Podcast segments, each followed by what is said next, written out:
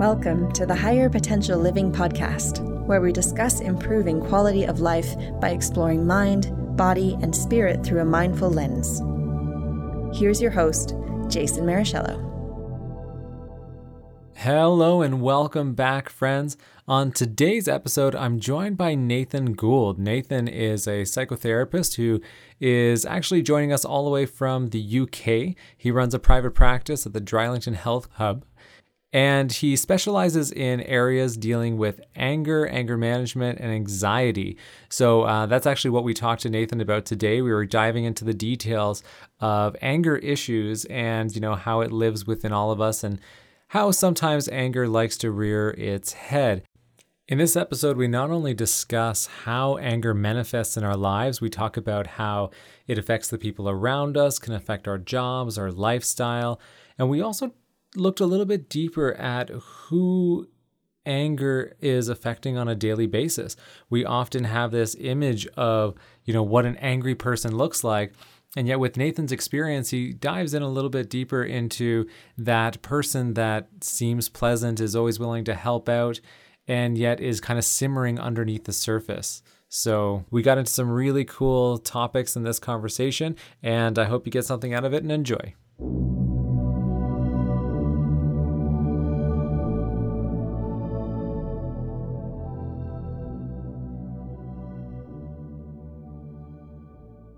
Hello, good morning, or I guess where you are, Nathan, good afternoon. Thanks for being here today. Pleasure to be here with you.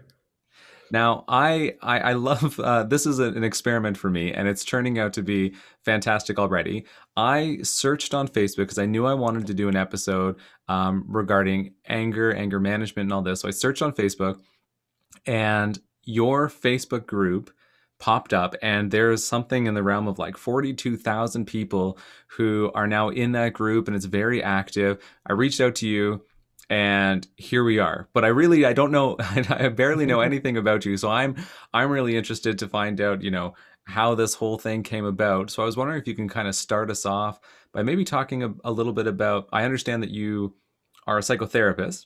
Indeed, yes. Uh, so, what kind of inspired you to get into psychotherapy, but then eventually move into this form of like transactional therapy? Okay, so um, in terms of wanting to be a psychotherapist, it's kind of something I was always really, really interested in, um, right back to you know being a teenager. So the idea of what makes people tick, you know, why people act the way they do, even when it kind of seems like it doesn't make sense as an outsider watching things. Um, so way back, oh, I'm feeling old now, Jason, but way back it will have been in the 1980s. I kind of looked around doing um, some counselling training, and at the time, um, so I would have been in my mid 20s, and the, the place I went to said, "Yeah, you can do, but we really like you to be a little bit older." Um, hmm. more like in your 30s before you start training. So that kind of made sense to me. Um, so I, I, put it on a back burner straight away. And then I started working in, in pro sport in a marketing capacity. So I was working in Premier League football. Um, I actually worked for the NFL Europe League, which was around for a few years over in Scotland, and stuff that was really fun and interesting. And to an extent, all this, you know, goes on the back burner because I'm having so much fun working in a, mm-hmm. you know, a great sport for guy, you know, a great place for a guy to work in in pro sport. And I got into my 40s and had a bit of the classic, um, I guess, midlife crisis, thinking, well, I'm enjoying what I'm doing, but can I see myself doing this for another 20, 30 years? And the answer was a resounding no. And I was, you know, watching something on the news, and the whole idea of being a psychotherapist just came back. And, you know, we kind of went from there, got the training. 12 years later, here I am working with anger. wow. So you actually kind of jumped into it a little bit I, I don't want to say later in life because 40s is not late in life, but it's very it's, impressive. Yeah, well, I was going to say um, on the kind of course that I did. I mean, most people were in their 40s. It was very much, um, I think, a second a second life career. So mm. it wasn't that unnormal in the kind of context of where I was training. Amazing. So, did you jump right into working in an anger management off the get go? Well, not at all. In fact, you know, I've had quite a lot of resistance all along on this particular one. Um, I think it's again this idea of a happy accident that we touched on earlier, and one of those happy accidents it reveals more about me than perhaps I ever wanted to mm. let on about myself. So part of my training is that we have to work with couples and we have to work with groups. It's not just individuals. And um, you probably won't realize, Jason, but getting therapy groups in the UK is really, really difficult. People just do not like the idea of sharing in a group. It's kind of not the British mm. thing. So whereas we see, I mean, I don't know how true it is, but we see um, kind of American Canadian culture on television where group therapy and 12 step programs are really, really huge. Here it's just like, don't share my crap in front of others. um, so one of the things I noticed is I was getting a lot of, because um, I was doing analysis on my marketing and I was getting lots of people inquiring about wanting anger therapy mm. and not following through. So I kind of thought, you know, here's where we can you know, there's a gap in the market in a sense um, to run a, a six week anger program to try and help these people that otherwise aren't coming through to me. And it ticks my box of having to run some group therapy. So I mean, I did a lot of research, came up with a kind of simple program that would that was aimed to help people straight away. And it kind of really, really, really, really flew from there um, to the stage where we've got this Facebook group with you know tens of thousands of people in it. But the other thing I noticed was there was a particular pattern of angry men that were coming, mm. and you know I realised actually I was looking in the mirror. Mm. So these are the guys who don't really think they're angry. In fact, you know, one of the questions I always ask you, Jason, in the first session is, "Who are you? How would you describe yourself?" Really, really tricky question. I can see mm-hmm. you smiling. You, you think about it. And what I realized is, you know, without without fail almost, these guys were going, I'm a good guy. I am Mr. Nice Guy. I'm your neighbor who will fix your car, mow your lawn. Yet they're in my therapy room because other people perceive them to be angry. Mm-hmm. And I did at the same time kind of think, yeah, that's really me. mm. Change how you're you know your journey of doing something external always mirrors something that's kind of needed internally too it's really interesting at uh, one point when i was uh, so my background's in mindfulness and everything and, and there was um, a road to mental readiness program that they rolled out i don't know if it's in the uk but they rolled it out here for first responders and with one of the local police stations i went in almost kind of like a, um, a consulting role because one of the mm. elements in the road to mental readiness they do a bit of a guided meditation in it but they le- invited me to sit in on the entire process and the particular day that i was there they were pitching it to or they were giving this course to all the supervisors and and uh, everyone in the higher ups levels and they weren't holding anything back. Like some of the questions that they would ask in the road to mental road to mental readiness is asking like, how do we recognize you know mental instability within some of our subordinates and all this kind of stuff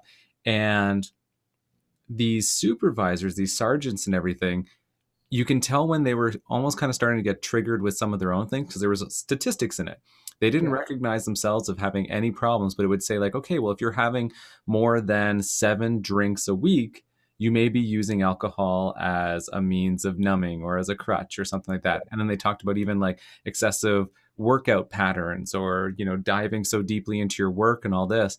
And it was amazing just to be an observer and watching all these people who are, we'd like to hope in, in a position where they don't let their anger rule them. Yep. And yet there were so many like well no no i i don't have a drinking problem just because i want to come home and have you know three or four beers a night or something like that and and you can see that it wasn't until they almost felt like backed into a corner a little bit that some of that anger started coming out it was almost like a bit of denial there yep that was kind of like setting the anger off in the first place which you'd think the denial setting off the anger would be the first step to awareness but denial can be a pretty powerful thing yeah. i think right? Absolutely.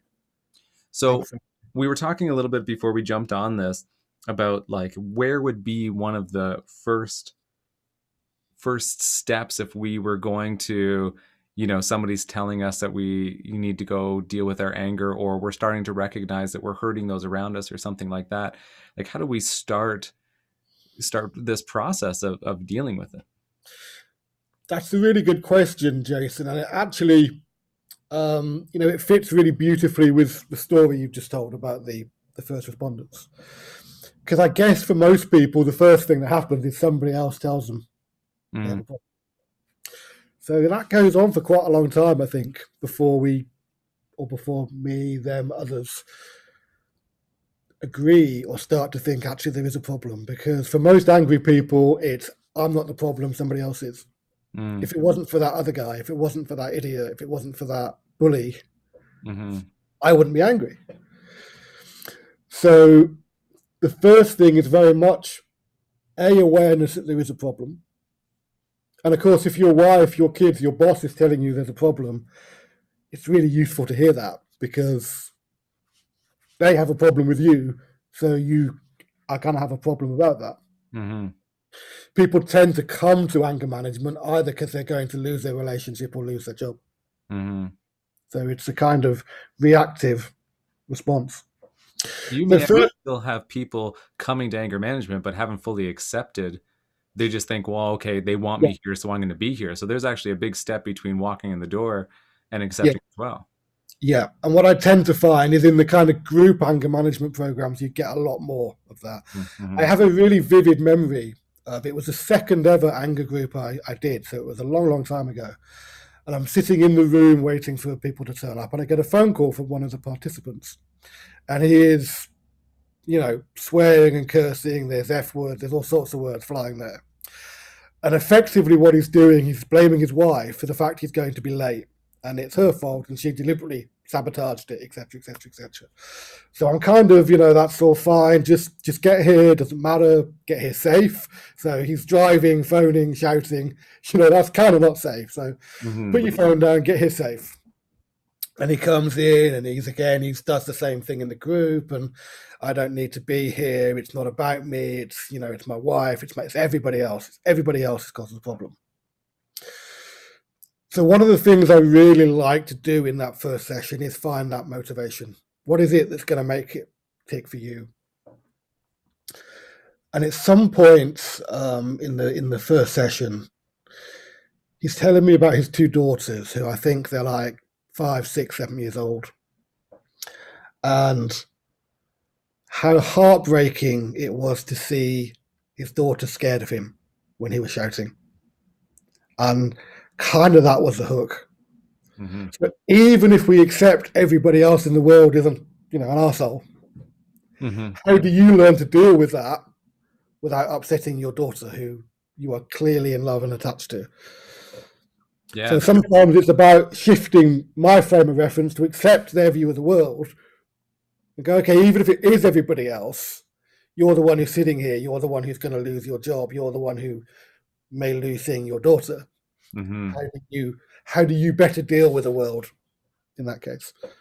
Well, it's so much easier to point the finger in other directions because as soon as we start pointing it towards ourselves like oh man that sounds like so much work so yeah. i can you know yeah. from my own perspective i can totally see you know why we're maybe psychologically predisposed to pointing outwardly what it reminds me of um, uh, a buddhist proverb one of my one of my favorite and it talks about a uh, martial art master owns a monastery at the top of a mountain and he's known around the land for being like world renowned martial artist. And one day along comes a, a challenger and he's he just barges right into the temple and in front of his students he challenges the master to a fight. And the challengers he's angry. He's you know had to do all the work to get there to challenge this man. Yeah. and in front of all of the students, the master says, No, thank you. I'd like to just get on with my teaching. And the master says, No, you prove yourself to be a coward, and only a coward would refuse the challenge. And, you know, you're a, f- a phony and all this. And he's just like pointing, pointing, pointing outwardly, outwardly. And the master just said, no thank you you're welcome to stay for tea but i'm going to get on with my my training and everything and now the students are starting to get angry it's like that anger is infectious and like come on master don't let them treat you like that and we know that you could take them you don't need to worry about it And then eventually the master continued to refuse. So then the challenger stormed off even angrier than they were beforehand, you know, shouting all kinds of negative things towards the master. So the student said, Master, why didn't you accept the challenge? You could have taken him. And the master just turned and said, If someone tries to give you a gift and you don't accept it, who does that gift belong to? And the student stopped for a second. They said, Well, I guess it would belong to the person trying to give it to you. And he said, Well, anger is no different and yeah. it's that like we have that power to be in control even if there's all these other people who are doing the stuff to us. We have a, an ability. We we have a lot more i think control than we give ourselves credit for sometimes but it's that feeling of lack of control that becomes an issue. Absolutely. Uh, and you know i think um, what's really interesting with anger is that the lack of control itself can be the trigger. Mm-hmm. so uh, one of the areas I know anger prop pops up a lot is with like road rage and and that yeah. kind of thing. But yep. we find that there's some in your work. Do you find that there's some common common situations where it tends to kind of rear up for people? Yeah, so I guess road rage is um, ubiquitous and universal. That yeah, pretty much everybody has a bit of that. So I guess when you talk about road rage, what immediately comes to my mind actually is the link between the way we we think about a situation mm. and how we then respond. So when somebody, you know, cuts us up, and it, it does happen um, too regularly around here, actually, our response is something negative about the other guy, isn't it? Mm-hmm. He's an idiot, but also he did that deliberately. Mm-hmm he's somehow making a fool of me. Mm-hmm. He somehow thinks that I'm the idiot that he could put in front of. You know, the truth is he was going to do it to anybody. Mm-hmm. But we personalize it. And in that thinking process that personalizes and somehow makes us less than or one down sits the anger. Because mm-hmm. if my response as he drives past is to think, oh, he's going to die shortly driving like that. Right. Or to think, hey, he's late for tea. He's going to get nagged by his wife. Yeah. For him, we don't get angry. We go, you know, hey, whatever. Right. But when we do the, hey, he's mugging me off, he's disrespecting me, straight away we go to that place of anger. Well, I'm thinking about. We, we don't know any of that. Right. And thinking of, of, okay, well, I hope you get to where you're going safely because you're driving like an idiot or whatever. Yeah. I've been in the car with people who get passed and like passing is a system that basically suggests the speed that you're going at is slower than the speed i want to go at for whatever reason maybe i'm late for tea or dinner or whatever you want to call it um, yeah. so i'm going to pass you but again we take it personally or a lot of people do yeah. and i've been in the car with someone who's been passed then like tromps on the gas starts speeding up to try to give the other person a piece of their mind and almost cause an accident themselves because of their response to this yeah. person who is quote unquote driving unsafely and yeah. it just it's it's mind-blowing how these blinders can go on sometimes that don't let us see that our own response to what we think is unsafe and you know they're they're getting they're throwing anger at us and everything but then we just we just act as a mirror we let that anger or whatever they're doing penetrate us and act out on it yep exactly. I guess this comes back to that awareness piece is how do we start to bring ourselves in a situation where we're more aware of how we let the actions of others influence us? Yeah. Um which is again you know it's a really important starting point to this this journey. I like the um um sorry that guy's name's just escaped me. Um Thich Nhat Hanh the mm-hmm. yeah so he's he's got a lovely book on uh, I think it's called "Cooling the Flames of Anger: Buddhist Wisdom for Dealing with Anger." Really nice book. Um, and part of what he talks about is your use of language. Mm. So what we tend to say is "I am angry," in a way that defines our totality almost. It's not just I'm shouting or I'm doing something.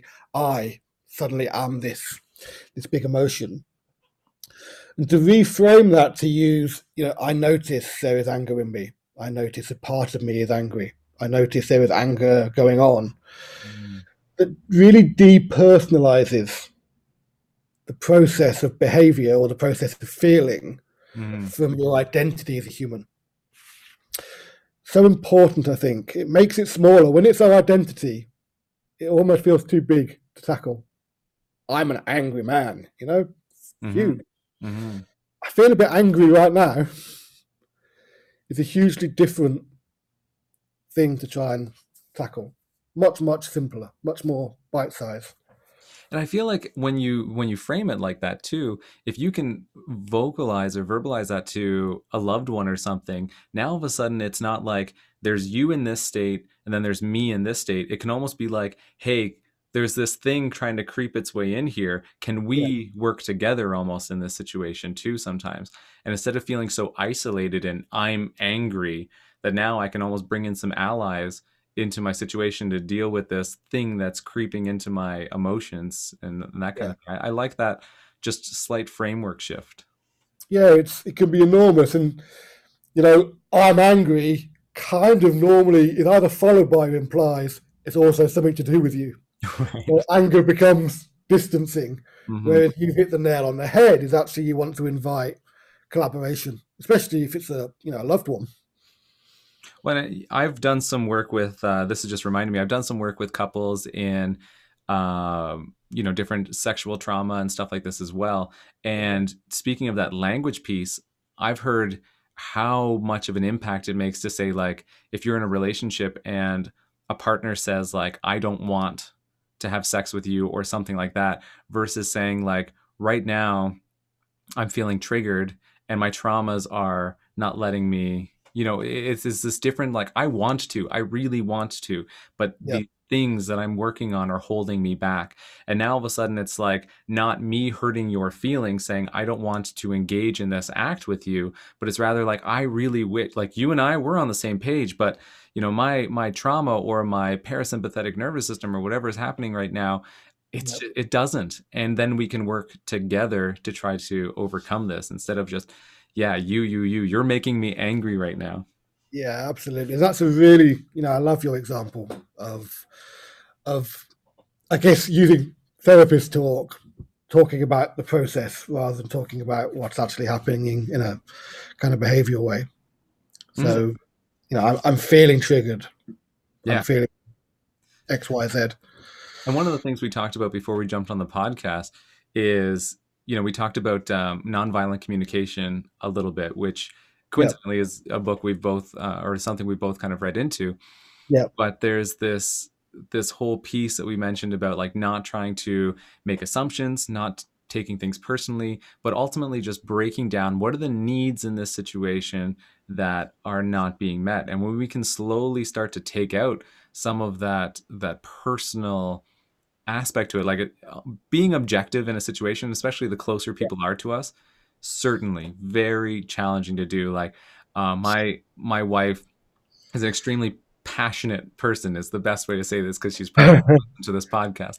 She's an extremely passionate person. And there were certain subjects where we would we would start talking about it and i can see that she's like all the physiological signs she's her shoulders are coming up her you know face is looking a little more flushed and she's uh, raising her volume and everything. And you know maybe not the best idea to try to do your own kind of work on your your spouse but um, eventually it was so impressive it started with me saying like do you feel like you're getting a little triggered right now? And that would often in the beginning trigger her more but the more that we were able to talk openly and honestly and for her to understand that when i ask that i'm not saying you're being triggered i'm not um, trying to escalate the situation but rather trying to be open as a safe place for us to like have that dialogue. Eventually when i said like do you feel like you're getting triggered in this conversation? She you know wouldn't be able to necessarily come all the way from 100 back down but she's like damn it. Yes okay. Give me a few minutes. We'll come back to it. And like that was huge growth in in our relationship but that is a challenging step to to get to.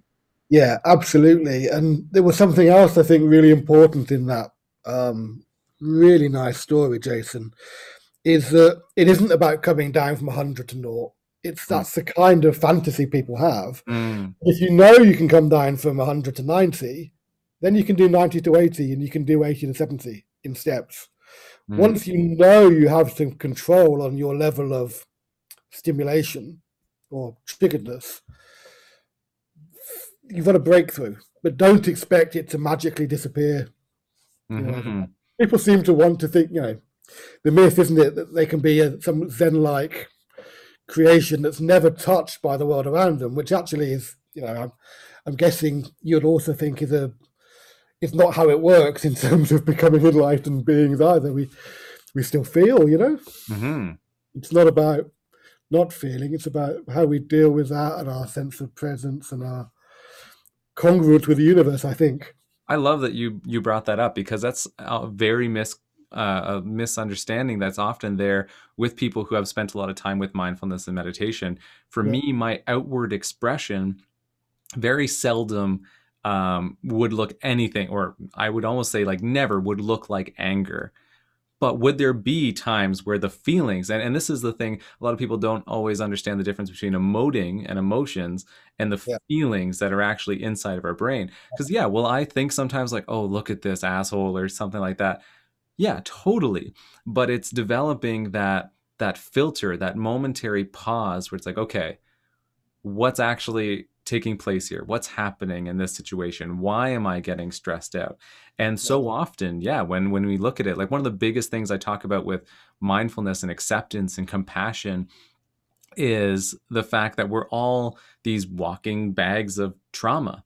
And we recognize ourselves to be so complex, but we often just want to take people right at face value that, you know, if they're passing me, they're passing me because they're, you know, an asshole or, or something like that. Whereas I look at my own experience and think, I remember one time in particular, I was working my way through college. I think I was at a stage where I was working at Home Depot at the time. And they had told me if I was late for work one more time, I was going to lose my job. And I just could not wake up from my alarm clock. But um, if I was late, they were I was going to lose my job and I needed that job to pay my way through school. It was like the most important. And I was thinking about like how disappointed my father may be in me if all of a sudden this is my first real job and I lose it. And all that was what was on my mind. I wasn't thinking about all the people I was passing as I was going like a buck 60 trying to get my way to work. And now, again, like you say, I'm thinking about okay, the safety elements of going 160 kilometers in, in uh, you know, I don't know, an 80 zone or something like that. But at the same time, now I see that person, I think, okay, this person obviously thinks it's important that they get to where they're going in in in a timely fashion.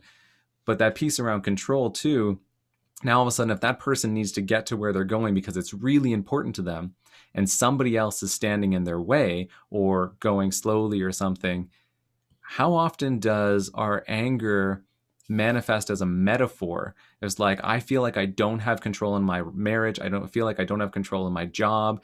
Car is the one place I should have control, and this person's trying to take it away from me. Like, how often do you see that in your work where it's just these like having to unravel these metaphors of of anger that comes through? Yeah, uh, that's again something really nice there. I mean, particularly with the cars and the road rage, because we do have this thing about cars are our place of control, aren't they? Mm. Um, I, would not kind of thought like that, but you, you're spot on, Jason. It makes you think uh, about uh, how you drive in the car now a little bit. oh, no, I'm getting a bit worried. Um, of course, the other thing I was thinking as you were talking is I'm always doing the right speed. Right. Well, he's too fast and she's too slow. I'm the right. one. Right. But, yeah. Um, I, I love to use metaphor in a in a group. Mm-hmm because that that sense of image and concept that's probably flowing from our uh, I always get which way around the brain is when it's more creative, but mm-hmm. I think I'm in the left side of our. Uh, no, I think I'm in the right side of our brain. Mm-hmm. Um, often has a meaning to it before we've been able to put it into words. Right. So you know when we're trying to talk in in in in words in in detailed communication as we so often do in therapy it kind of assumes there's already been a level of processing so mm-hmm. that we can mm-hmm. verbalize it mm-hmm.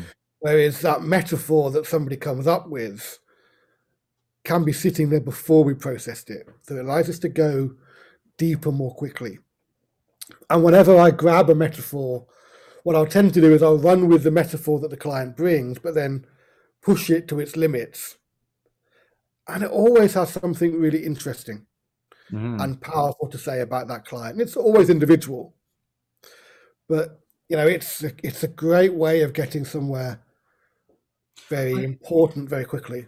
You just made me think too, like when we're also speaking in metaphors, it, it again doesn't feel as personal. It doesn't yeah. feel like you're trying to point at something specific that I've done. But now, if I relate it to, you know, because you're talking to someone who studied a lot of Buddhism and yoga philosophy, and everything is is metaphors and analogies everywhere. Yeah. Yeah. But it allows you to see yourself in a different situation, see yourself in a, you know, and this may be bad, but sometimes when I'm working with people, I will create fictional clients, fictional couples that I've worked with that runs a very similar parallel to mm-hmm. what this individual is going through and let them almost like give advice to themselves sometimes like yeah what would you what would you say in this situation but do you find that people have a hard time opening up to that when it's a group setting versus a one-on-one well the interesting thing is despite what i said earlier about it being hard to get groups mm. once people are in them they love them Really? Really love them. Um, so no, once you know, once they've been to a couple of sessions and it's everything's warmed up and you know people are starting to talk and open up, actually, the thing that becomes most powerful is the sharing. Right. Both both the sharing of your material, but also the the witnessing of other people's. Mm-hmm. Um, because it becomes normalizing. Look, when I, as a therapist, say, "Hey, that's kind of normal," I see loads of clients like that. People don't hear it. Mm-hmm. When you're sitting in a room and you're sitting next to Joe Bloggs, who's got a story just like yours, and you go, "Hey, that's exactly the same as me," or "It's it's near enough me," because when people come to therapy, they almost always think they're the only one that's quite like that. Mm-hmm. Despite the fact that you know they've read books and they've been on Facebook and they know, hey, depression's really common, but no one's quite had it like I've had. Right. And it's never quite affected anybody the way it's affecting me. So to sit in a room with a therapist who's really accepting of that, but then with other people who say, hey, that's just how I felt when this happened or when that happened, is one of the most. I mean, really, really, Jason, I guess I see that as an act of love.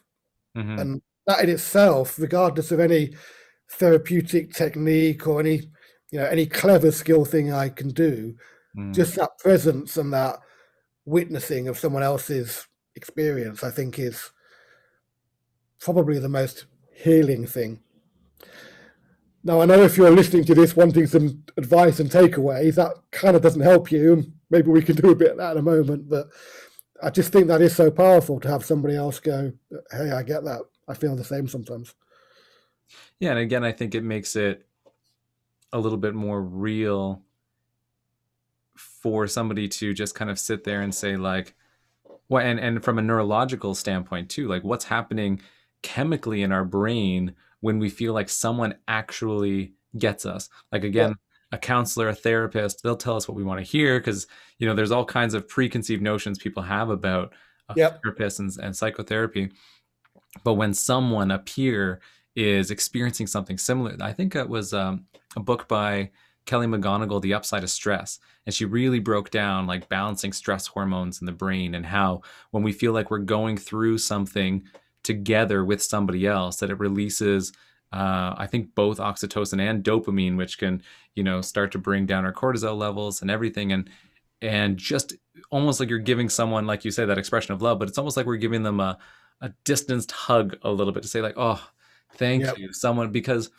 and I I, I think in a lot of cases we don't feel like even the people closest to us ex- like understand what we're going through especially if they're that close that they're the ones getting affected. If they're the ones getting hurt by our anger and all this then they're going to be creating their own narrative of the situation. You're going to be you know that child who's afraid of their father and everything especially from a young age when you're have this role that's supposed to be you know this protector and everything and now you're afraid of that individual Yep. You're not going to be there to say, you know what, daddy, it's okay. I completely get it. Your boss is probably, you know, a mean man and you can take it out on me. That's fine. Like, that's not going to happen.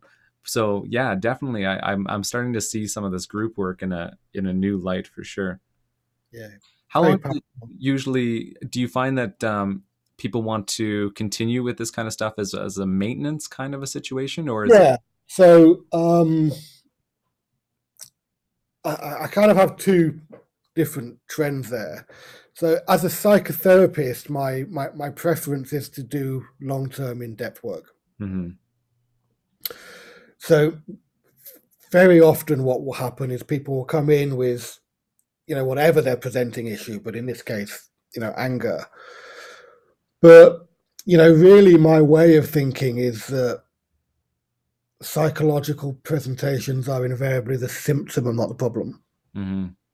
So once we identify the problem, and very often, like you were just kind of implying, it's something about our self narrative or our sense of identity then maybe we've got something very big and very deep we work with. Mm-hmm. On the other hand, I, I get a load of people who come in and want a quick fix and they don't want to get be quite so angry and um, that's that's enough for them right now. They don't want to do the deeper work, which involves, you know, looking in the mirror and looking at your shadow parts and all the dark parts. So the original group I did um, was actually just six two-hour sessions, so twelve hours. Mm and that was immensely powerful at shifting something. So, what I've definitely found is that a relatively short therapeutic intervention of six to 10 sessions will make a huge shift in most people's um, reaction around anger. Mm-hmm. in fact, the only people where it doesn't is, I guess, sometimes where there's significant trauma. Because if the trauma's not healed, then it's almost like you're sticking a finger in a wound too often. The anger's going to be there. Um, or you're looking at people who potentially have more significant psychiatric um, diagnoses.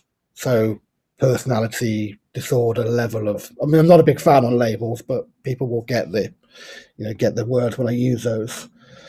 Um, for most other people, that that 10 week kind of period will make a significant, and I mean a really significant change in their expression of anger. Well, that makes sense when I think back to what you said earlier about like right away we don't have to think about going from 100 to 0 that if we can if in that 6 to 10 weeks you can learn that you can bring yourself from 100 to 80 now you know what's possible now you know that you aren't completely powerless when when some of this stuff starts to come up and and so on and so forth. But I, am remembering um, I can't remember exactly which book it was that I read this case study in, but I remember there was a, a story of a woman who was overweight for the majority of her life.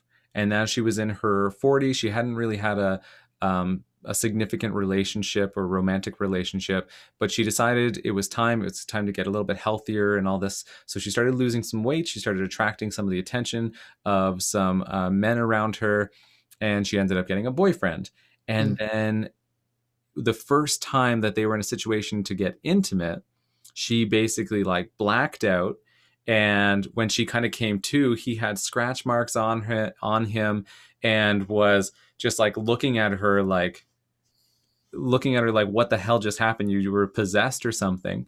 Um, but he had some understanding of trauma and stuff. He didn't just like run away and not want to deal with her. So they they talked about it, and a couple more times it happened where when they would get intimate, she would almost black out and attack him.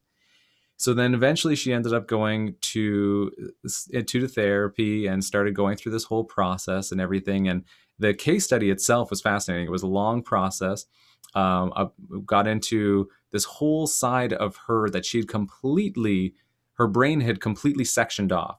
She didn't remember any childhood abuse. She, her brain wasn't ready to deal with it. It was almost like, it was almost like looking at a stroke inside the brain, whereas like a section was just completely separated.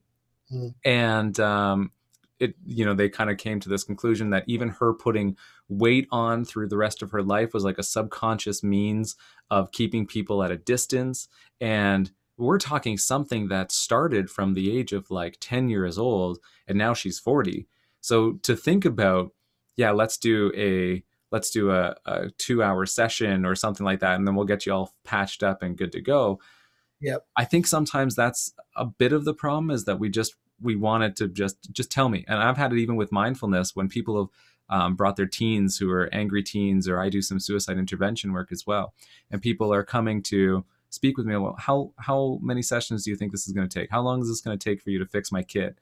Like, well that is a that's a big question but Yeah. when it gets to the point so if you're doing the group work and it looks like there needs to be another step do you yourself um, transition into some one-on-ones or do you have colleagues that you would refer people to Yeah, I mean, it tends to be colleagues now because my caseload is mm-hmm.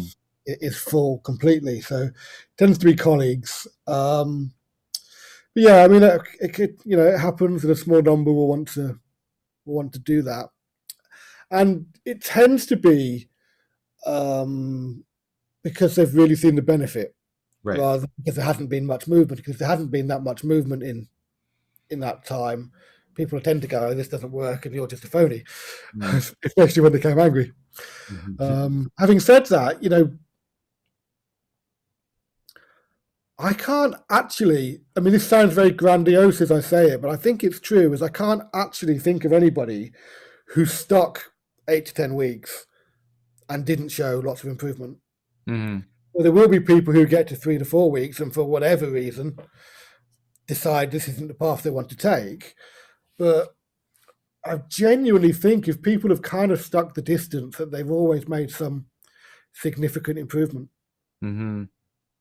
When you kind of mentioned at the beginning too about the difference between people who are in that denial stage and are there simply because, you know, maybe court order, or they're there because a loved one is saying, "Do this," or you know, coming from a place of an ultimatum, uh, ultimatum, do this, or we're getting a divorce or something like that. Like the Yeah. receptivity of someone in that situation versus coming of their own accord and wanting to actually get help. You know, again, I, I, I don't I don't I've never been in a session with you, but to me that would be no reflection on you, but like how how Yeah. open you are to actually that change. Yeah, I mean, I think that's true. You know, it's easy as a therapist for me to say that, so I'm glad you said that. Yeah. Um, but I, but I think it's true. Um, you know, and the reality is this: the, the kind of person you're describing will tend to, in some way, think they are better than others. hmm They will, in some way, be a little bit paranoid and that they don't quite trust other people, and they will almost see, almost always see other people as part of the blame as opposed to part of the solution. mm So of course, or a, of course, they get angry because all these other people are just ruining their life for them. But until you're able to contact at least a bit of you that says, "What's my part in this?" then um, you know, yeah, it's difficult. People don't necessarily want to engage, engage in change. They will tend to be the ones that are court ordered. Right. Um, and yeah, they'll tend to be the ones that they do two or three sessions and say, "This is a load of hmm crap. I'm out of here." And of course, they're still in the court system Right. sometimes. Um, but one of my, I don't know if you've ever come across a model called the Drama Triangle by Stephen Karpman. Vaguely familiar, but go ahead. You know, I really urge people to Google it if they haven't come across it. hmm because what it really talks about is how we how we co-create reoccurring patterns of behavior so if i'm always getting angry then what is it i'm doing not in the moment of anger but in the build up that Hmm. is co-creating that scenario and the most common pattern i see in my in my in my work and most of my work is with you know quotes ordinary guys as opposed to people who are about to go to prison. Hmm is is this good this idea of wanting to be a good guy so you know people who self-define as hey i'm the nice guy in this you're kind of the neighbor that you want to live by who will help you out when your car won't start and he'll mow your lawn and all that kind of stuff because hey mowing the lawn is not something i want to spend my time on so they have this idea that to be a good guy, and again, you sort of touched on the idea of a narrative of what does it mean to be a, a man. So there's stuff about being a provider, but also being gentle and taking responsibility. So there's this guy who thinks he's got to do all of that, and he does all of that. And in the drama triangle, we'd call him a rescuer because he's kind of putting other people's needs before himself. Mm. He doesn't say no to people. That's huge. He doesn't set boundaries. And most of the time, everyone's going, hey, look at Jason. He's fantastic. He'll do out for anybody. We love Jason. He's a great guy. And then your wife suddenly picks up on the one job you haven't done. Mm. It's really important to her. And in your ear, she's Jason. You think you're such a good guy. You help everybody else, but you're bloody useless in our house, aren't you? Mm-hmm. And that moment you change, that narrative you built about yourself gets stripped away. And you change from being someone who was very rescuey to being someone who was very persecutory. I.e., you get angry and you push the other away. That process which I see all the time. It's actually, I keep saying I'm going to write a book. That's the book I'm going to write. Mm. I've said it here. I've got to do it now. Um, but the problem, people come with the problem is about the moment of anger. The problem isn't about the moment of anger. The problem is about the rest of your life when you're not setting your goals, so your boundaries, and when you're not taking account of the cost that this this giving has on you. So it's great to give. You know, I'm I'm a big believer in giving. I'm a very spiritual person, but you can't give from an empty vessel. Mm-hmm. Otherwise, you just burn out. Mm-hmm. So part of being able to do that is also your personal self care and valuing yourself enough. Because actually, when you come from a place that isn't valuing yourself enough in the first place, there is something inherently false about what you're doing. So you you end up not getting the benefit that you seek from your your your kind action. Yeah, that's you know that that's so powerful in that vision because again, I, I, with some of the time that we have left, I do want to try to shift gears to the other person in the in yep. the anger situation. But it makes yep. me think about this like straw that broke the camel's back kind of uh, analogy of exactly. often just put so much emphasis on the actual what you what you mentioned as a, a symptom, but the manifestation of maybe putting yourself last all the time. And, you know, I remember really thinking about this, and I did a lot of research when I can't remember when it was, but a few years ago when a lot of the shootings in the US or, or the police shootings came up in, in, such a big way. And one of the things that I thought of, especially because at the time I was working with quite a few police officers, mm. is just it was mind blowing. I remember when I was working with uh, the local police force, I asked like, what kind of reset button, tactics for pushing the reset button, do you have in place? If you had an argument with your wife today, or you know something at home, or something completely unrelated to the police force, but then you have to go to work just like everybody else like yeah okay we do it sometimes and we see computers getting smashed and we see some of this happen as a manifestation of whatever else is going on but now we have people who are in a situation where they have some some significant power there.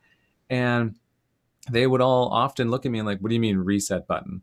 Like, what do you mean, you know, mm-hmm. how do and I, I, said well how do you switch even between calls if you just came from something that's extremely challenging and testing of your patience and all this kind of stuff and then you pull over a sweet grandma for speeding you know what's in place there to stop that from transferring over like these people are just human beings just like everybody else and yet we we hold them to such a higher standard. And again we're we're all vulnerable walking bags of of trauma. So I, I think about that straw that broke the camel's back and to use that as the bridge to go into the person who is involved in this scenario yes. You know how do we how do we approach someone who is now triggered, who is now maybe, or they're not triggered yet, but we know that they're easily triggered when we say, like, look, I know you're doing all these things for other people, but can you please empty the garage or go through your stuff or do something like that? Because when they, if, if they do snap, I see us as taking that personally because the thing that, you know, the straw that broke the camel's back, we see that as being like, shit, okay, this is what I did again. And I've done this, yep. and so on and so yep. So yep. deal with this on the other side of the coin?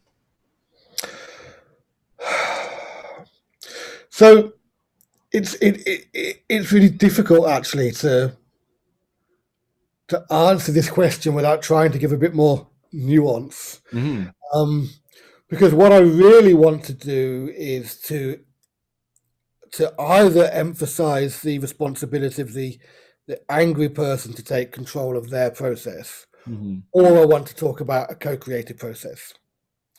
Right. There's, there's a risk in going to the, you know, for example, your wife, and trying to get her to almost manipulate the situation so that you don't get angry. Because actually, the likelihood is you'll see that and go, "What the hell are you manipulating me for? Mm-hmm. I'm not such a monster." Is that how you think of me? And how you get angry about that? Um, I think the big things in communication are about firstly being very open and clear, because what happens when we know we're saying something that is problematic is that we try and we try and soften it so much you actually lose what it is you're trying to say. Right. Uh, I remember way, way back when I was a, a, a manager in my department at work, um, there was a guy with a bit of a body odor problem. problem. Mm. And it's really hot summer, and I kind of, I was tasked with having the chat. And kind of, I mean, I must have spent 30 minutes of implying the problem without kind of saying, do you know what, do you know what, mate? You're a bit smelly. Take a bit of deodorant. It's cool, which he'd have been fine with. But I did this long spiel, and he's like, well, what are you actually saying? Mm-hmm. Like, okay, okay. So I think be be very open and direct in your communication. However, um, I don't know if you've ever seen any of the stuff from the Gottmans in uh, Seattle. I think so, just over the border from you. Um, they they do couples. They're really big on couples counselling. They run one of the big American um, couples training institutes. So what they talk about within the situation where there's conflict is to do a what they call a soft startup. Mm. So it's like Jason, I know I need to say something to you that's really important, but I know it might upset you. Mm-hmm you're kind of braced. And then nine times out of ten, it's never as bad as what you're braced for. Right. Because we're kind of braced for, oh my God, she's going to leave me. Mm-hmm. so can you take the garbage out a bit more often? Is a, I'm relieved that that's all it is. Mm-hmm. Or, you know, even if it's something a bit bigger, I tend to be, I'm always braced for the worst case scenario. So that's useful. Um, again, as a therapist working with angry couples, really signaling this is going to be something that's hard for you to hear. Mm-hmm. Um, being very upfront, but also being very non-blaming, non-judgmental. So again, you you've given some nice examples of this. That it's not about you made me angry, but hey, I'm feeling angry or I'm feeling triggered when this scenario happens. And maybe this is why, because maybe it reminds me of my ex-wife, or it reminds me of my mom, or it reminds me of something else. And hey, I know you're not her, but this is just what happens for me in this moment. So that kind of communication that is really, really accounting for both parties. Mm-hmm. Um, in in transaction analysis, we talk about "I'm okay, you're okay." It's a, hey, a catchphrase that goes back to the 60s. Mm-hmm. But too often we do something that either discounts my okayness or it discounts your okayness. So mm-hmm. suddenly we get this this imbalance and the anger or the anxiety or the depression or whatever, whatever goes wrong between us sits in that imbalance. So something that says, hey, this is important for me, so I know I've got to tell you this, otherwise our relationship doesn't work. Mm-hmm. But I also know that it might not be comfortable for you to hear this. Mm-hmm. So we're both seen as kind of okay, but also important in this conversation. Does that make sense? Totally. And what I like about this is because, you know, you're talking about people who believe that they are a good person and they believe that you know and not to say that they're not but they have this um, belief of themselves and they don't want to be in a lot of cases they don't want to be this tyrant they don't want to be in this. So if they can get that bracing ahead of time and say hey you, i know this is something that you may not want to hear but it's important for me to to say it that could be the slightest pause that can just say okay and I'm ready. You know, there's something that we talk about in mindfulness that's this trans transition between unconscious unconsciousness, which is just not being aware of what it is that you do half the time, and then conscious unconsciousness, which is starting to be aware of your pattern, starting to be aware of what you're not aware of, and then being able to shift into this state of conscious consciousness. That as long as I can get aware of it, I can have some control over it. And then with the goal of potentially going to this state of like unconscious consciousness where I don't even have to think about it. I'm in alignment with the way I want to carry myself and so forth. But yeah. that that line of okay, this may be a difficult conversation to me seems like the perfect way of getting me into that conscious consciousness. Okay, now I'm aware that I need to be aware of what I'm saying or how I'm acting and all this kind of stuff. And I think that could be a great like this to me goes back. We didn't we we very briefly talked about it, but that nonviolent communication side yeah. of things. And one of the things that I thought about that I haven't really put in the context of of uh, anger management, but we talk about with suicide intervention is the way that you even approach the conversation. If your body language, um, I did a, a, podcast on here with um, uh, Shauna, and she put it really beautiful. If you're beautifully, if you're approaching a conversation and my body language is saying, "I am uncomfortable with this," you're going to make the other person feel uncomfortable right off the get go. So if like, look, I have this thing, it's really awkward, it's really uncomfortable, but I got to ask it, are you having suicidal thoughts? Now the let you know the things that you're putting out there is this is an uncomfortable topic and I'm uncomfortable talking to you about it, which means you should feel uncomfortable talking to me about it. And I can see that now as being very similar to what you're describing even is like that direct like okay so we're going to talk about something that may be a little bit uncomfortable for you but know that you know and it doesn't need to be said but it's kind of implied based on the way you carry yourself know that this is a safe place for you to have your opportunity to voice whatever you need to as well. So i really like that. I think that's a simple thing that we can interject almost immediately if we find ourselves in those situations. Yeah absolutely uh, there's a lot that we've gone through. Um, I I have a list here of like so many other things that I'd want to uh, chat with. Maybe when you get your book out and all that, then we can we could do a part two. And yeah. uh, I completely empathize. By the way, I've been writing quotes here. Yeah. I booked for like the last four years, and and we're still going. But yeah. um, I really appreciate the time that you spent going through all of this stuff. If there was any last little um, words of wisdom, gold gems, anything that you want to put into the airwaves before we part ways?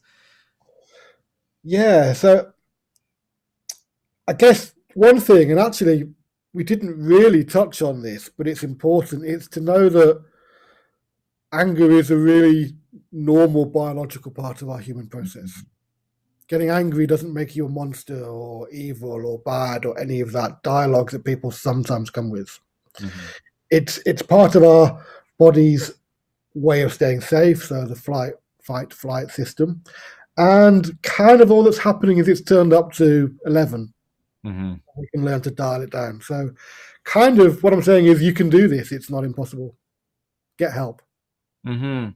And I appreciate that because one of the things that we talk about again in, in mindfulness a lot is the fact that everything that your body and mind experience is for your benefit in some way. It's like I like to think of these different components as being misguided friends. Sometimes they're a little overzealous and like, you know, someone steps up at you at the bar or something and they're that friend that's like, "Whoa, I got your back. Sit, you know, hang out, hang tight. I got your back. I got this situation." And it's that friend that sometimes you got to be like, "Okay, calm down. This is all right." But they mean well. It's yeah. well intentioned.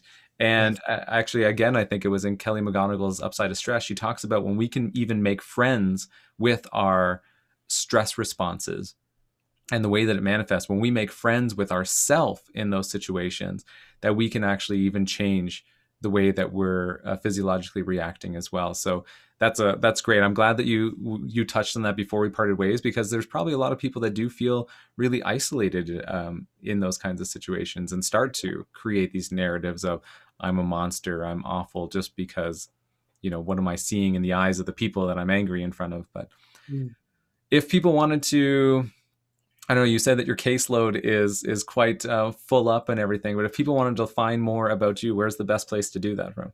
Yeah, so um, I guess my website, uh, which is www.emergefromanger.co.uk. Beautiful, and then there's that Facebook group as well. I guess people could uh... absolutely anger management support group on Facebook. That's Beautiful. what it says on the tin. Yeah, I found it very easily, so I'm sure people wouldn't have a, a hard time. Nathan, thank you so much for uh, spending the time with me today. And uh, yeah, I'd love to stay in touch, especially uh, get a copy of that book, maybe a signed copy one day. Absolutely. Thanks so much, Nathan. Uh, thank you. Bye bye.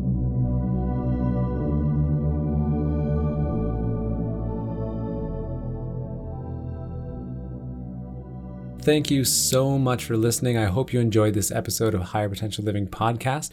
If you would like to learn more about Higher Potential Living and the services we offer, please visit www.higherpotentialliving.com. We offer different online courses, in person courses, mindfulness and meditation retreats and we have a variety of different coaches that are there to help you with anything that you might be going through. So please check us out. You can also help support the work we do by subscribing to this podcast anywhere you're listening, and of course, sharing it and telling your friends all about it.